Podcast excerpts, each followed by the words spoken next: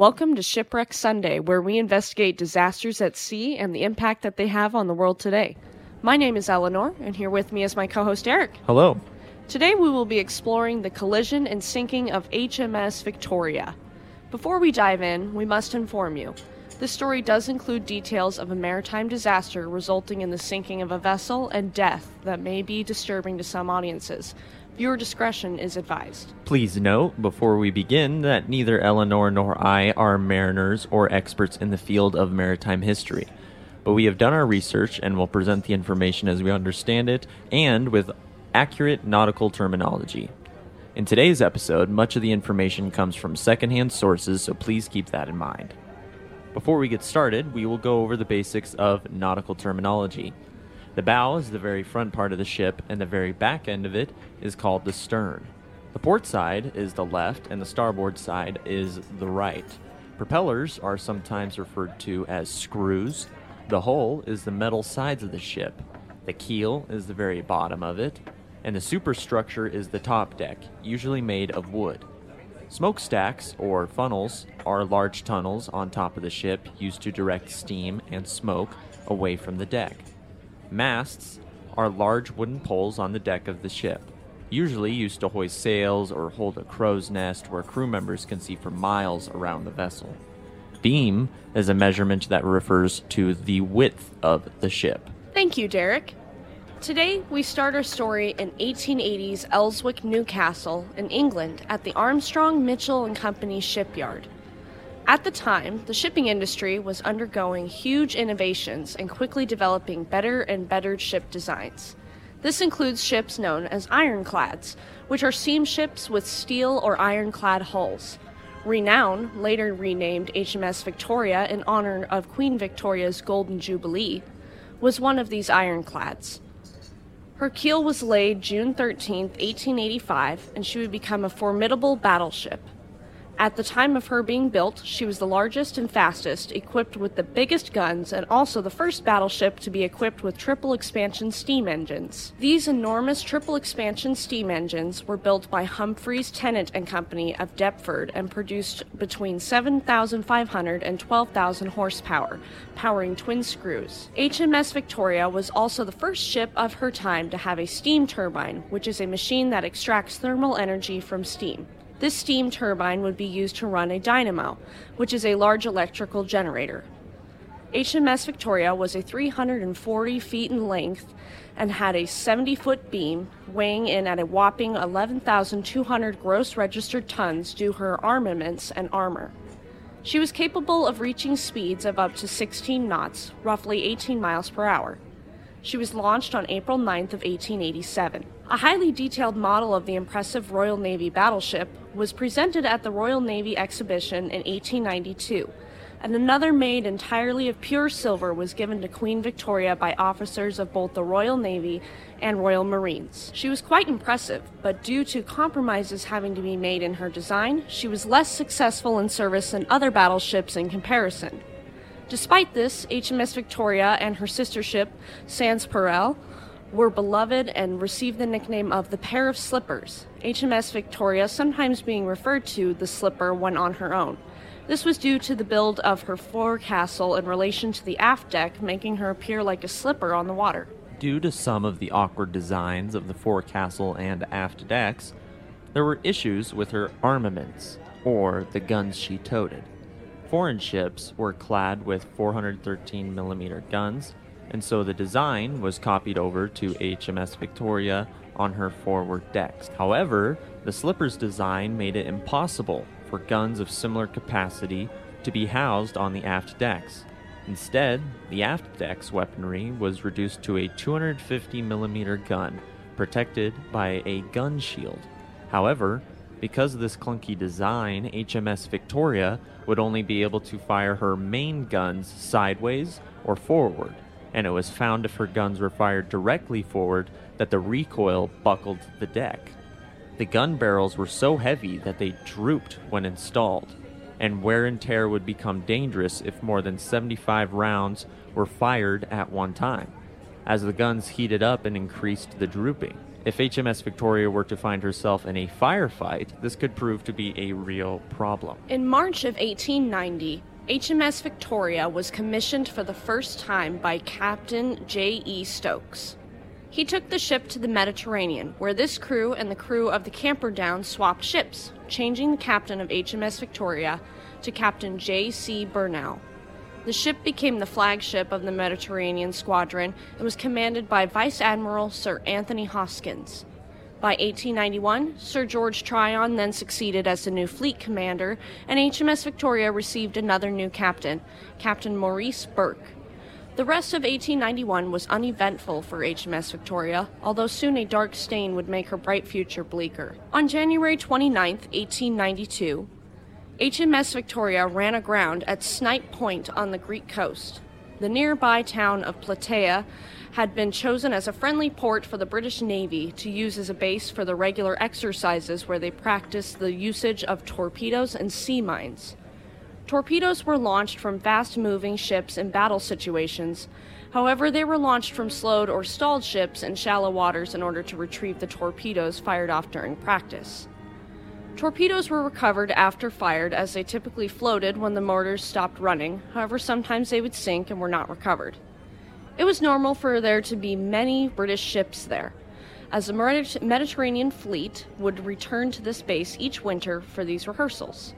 Captain Bourke knew the dangers of maneuvering his battleship in these shallow waters, and had earlier that day informed a crew to place buoys by the shallowest points in the water. Unfortunately, the crew of HMS Victoria missed the shallowest point and grounded on the rocky shoal while approaching at nine knots. HMS Victoria was immediately stuck after grounding, and the bow of the ship was driven up on the shoal seven feet higher than normal. The ship's keel was damaged, and in total, three watertight compartments were flooded. Luckily, though, the stern section still remained in 66 feet of water, leaving the ship somewhat maneuverable. Admiral Tryon was informed immediately, and although he was probably displeased, he departed for the scene about the surprise, taking along with him the dockyard tug Samson, equipped with pumps and hawsers. Hawsers are thick ropes or cables used for mooring or towing ships. Hecla, a torpedo depot ship, was already on the scene in Plataea and made two futile attempts to rescue HMS Victoria. After these attempts failed, they helped anchor the stern section of the stranded vessel to keep her steady until help arrived. Five other ships were called to the scene for assistance Phaeton, Edinburgh, Dreadnought, Scout, and Humber. In order to move Victoria, she had to offload a lot of weight 1,270 tons in total, with 483 tons of that being from the coal reserves. This weight was dumped overboard, and the leaks in the hull of the ship were patched by the creation of temporary bulkheads using wood and Portland cement to block the holes. After the weight was dumped and the holes were plugged, Victoria was ready to be moved. Edinburgh and Dreadnought attached hawsers to the stern of the Victoria and pulled back on the ship, with Samson pulling in full reverse and Victoria's engines ran full astern to free the vessel. She was successfully freed and was refloated on February 4th of 1892, being sent straight to the Hamilton dock in Malta for much needed repairs and dry dock. For anyone who isn't aware, dry docking is the act of docking a ship and draining the water so that the ship can be repaired or remodeled. The repairs in the torn hull were completed in time for the summer fleet cruise in May that HMS Victoria participated in. On June 22, 1893, 11 ironclads of the British Mediterranean Fleet were in the midst of their annual summer exercises off Tripoli in Lebanon. The fleet frequented these seas because the Royal Navy saw the Mediterranean as a vital sea route between Great Britain and India. And they saw the French and Italian navies as rivals in these routes, so they made sure to make regular rounds in these sea lanes to protect their dominance in the area. The sun never sets on the British Empire really does ring true here. Yes, it does. During these summer jaunts, Admiral Tryon was in charge of the fleet and their movements, and he was quite the strict disciplinarian who believed continued fleet evolutions was the best way to keep his crews efficient. Remember, this is 1893. This is before Marconi wireless was used on ships, so the only way to communicate between each ironclad was through signal flags and lamps and semaphore, which is a maritime communication system using handheld flags and hand signals. Admiral Tryon was also a very stubborn and difficult man, typically refusing to explain himself or his intentions to accustom his subordinate officers to unpredictable situations. That's pretty irresponsible. Yes, it is, and would definitely not slide nowadays. All of these factors led us to the collision. Please be aware, some of what you are about to hear may be graphic or disturbing, and viewer discretion is advised. Just a reminder that we are going into the tragic sinking of this vessel and that it will involve details of death. Thanks for the reminder, Derek. Tryon led a six ship division of his fleet from the flagship HMS Victoria. His deputy, Rear Admiral Albert Hastings Markham, led the second and smaller division of five ships from the Camperdown, as his usual ship Trafalgar was being refitted at the time. Tryon had discussed his plans for anchoring the fleet with some of his officers, which was unusual behavior for him. The two divisions were to make a 180 degree turn inwards in succession, reversing their direction. The officers had observed that 1,200 yards was far too close to make the risky maneuver and suggested they perform it at at least 1,600 yards, preferably at a safer distance of 2,000 yards between each ship. Tryon, ever stubborn, insisted that 1,300 yards was a safe enough distance, and that 1,000 yards was the ideal measurement, and that this was the distance the maneuver would take place. Two officers were very gentle in confirming that they were to make this risky maneuver at a 1,000 yards, and Tryon proverbially bit their heads off as he confirmed that he indeed intended to make this maneuver in the tightest formation possible. I can see this going badly. Oh, definitely. Unfortunately, this wasn't the only miscalculation. Tryon also had each ship turning at 8 knots in an 800 yard diameter turn simultaneously, leaving barely 400 yards of space between each ship. If the ships of each division, which were turning toward one another, turned all at the same time as they were instructed to do, disaster was bound to happen.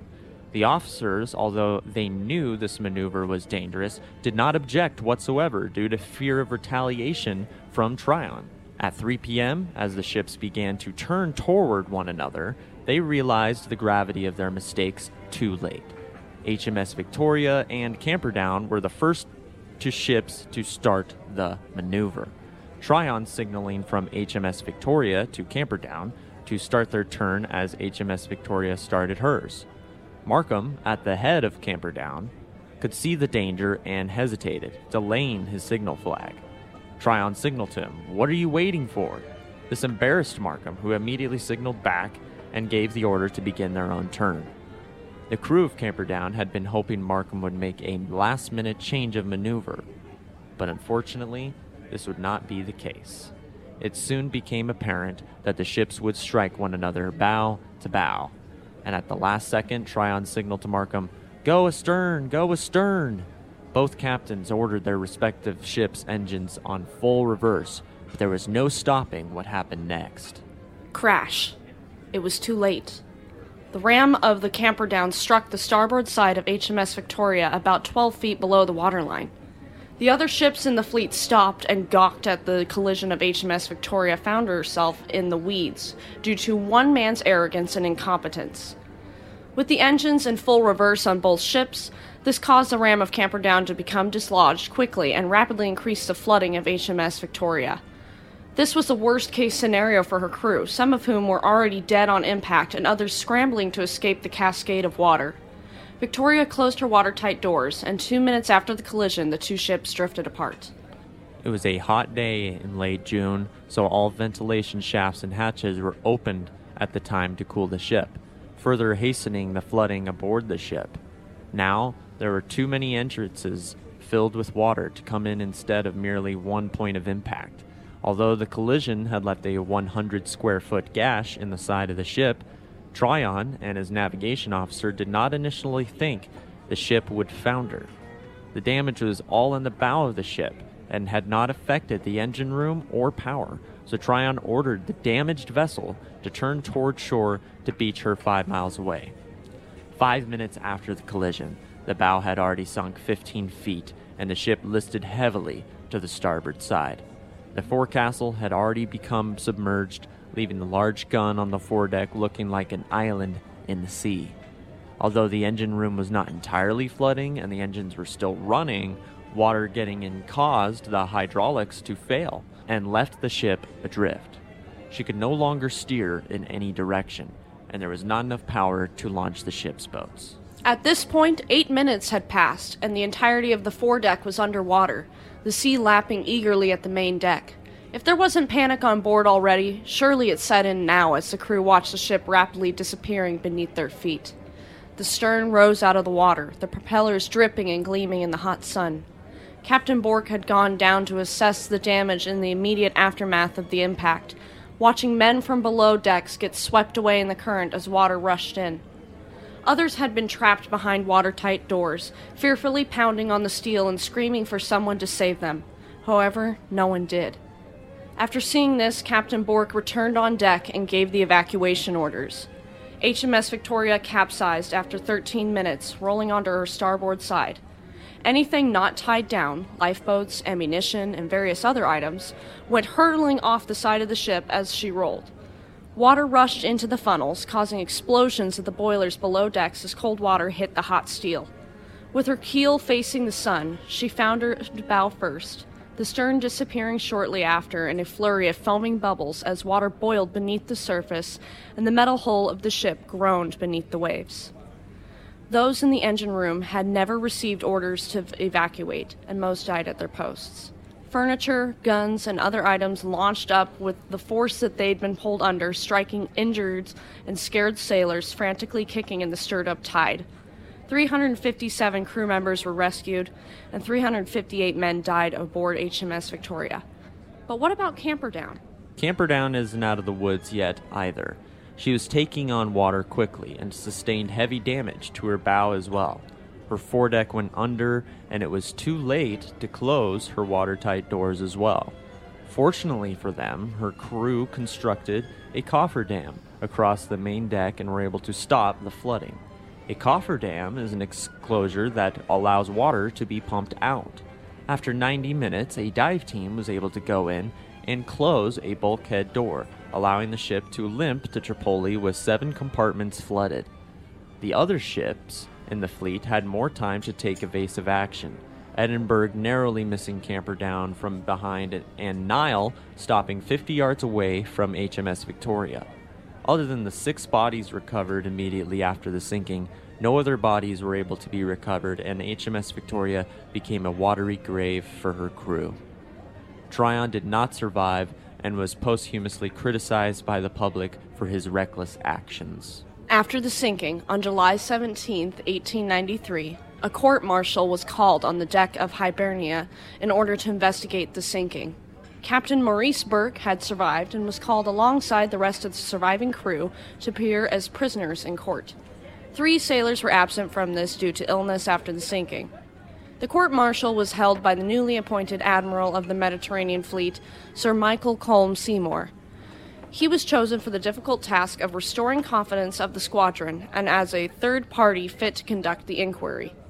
The inquiry was messy, pointing to Tryon possibly mistaking the ship's turning diameters with turning radii, though this wasn't confirmed by Captain Bourke. Tryon was also alleged to have said, It was all my fault. It is entirely my doing, entirely my fault, as the ship sank. That's an understatement. Right? Essentially, that is what was found to be true in this very long court martialing. They went over every detail with a fine tooth comb, especially since the court martials had a hard time believing HMS Victoria could have sank so quickly. They didn't believe that at first, and until all of the white eyewitness testimony had been laid out for them. Ultimately, the court produced five findings. One, the collision was due to an order by Admiral Tryon. Two, Following the accident, everything that could possibly be done to save the ship and preserve the lives of the crew had been done. 3.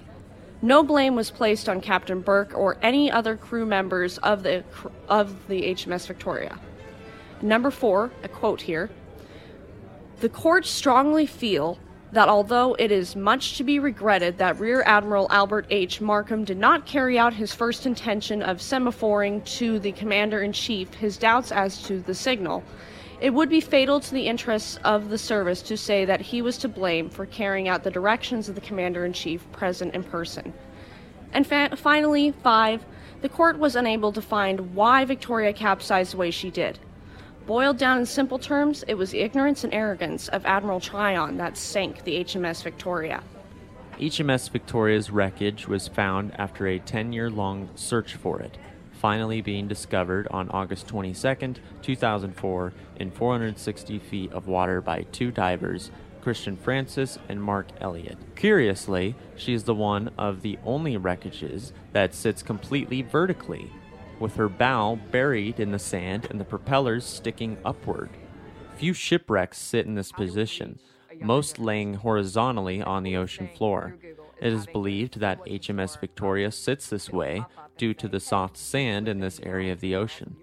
The heavy guns on the bow weighing it down, and the propellers still spinning as she plummeted, driving the nose of the ship into the soft silt.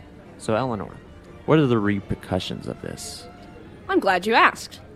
In 1949, Alec Guinness starred in a satire of the events called Kind Hearts and Coronets, where he played an Admiral Lord Horatio D'Ascoyne. Of course, the Admiral makes a bad call with his maneuvers and causes his ship to be rammed and sink, just like the real life event. Guinness actually later said he based his portrayal of this character off of an officer he knew during his training in World War II. As well as the satire film being created, this event, as well as others like the Holocaust, highlight how following orders blindly and making hasty decisions based upon ego can quite literally put other people's lives in danger. Luckily, communications are better on ships now and drills are done at safe distances. This doesn't eliminate human error in decision making, but definitely lowers the risk of being in a maritime disaster. Thank you for tuning in to Shipwreck Sunday. If you like this episode and are listening on YouTube, please give us a like, leave us a comment, and subscribe to our channel. If you liked this episode and are listening on Spotify, Samsung Podcast, Amazon Music, or another podcast service, please subscribe for more content and leave us a five star review, as it does help us reach more listeners like you. Tune in next Sunday for the story of SS Atlantic, the first huge loss for the White Star Line, and the worst maritime disaster at sea for her time. Have a great week, and we'll see you next time.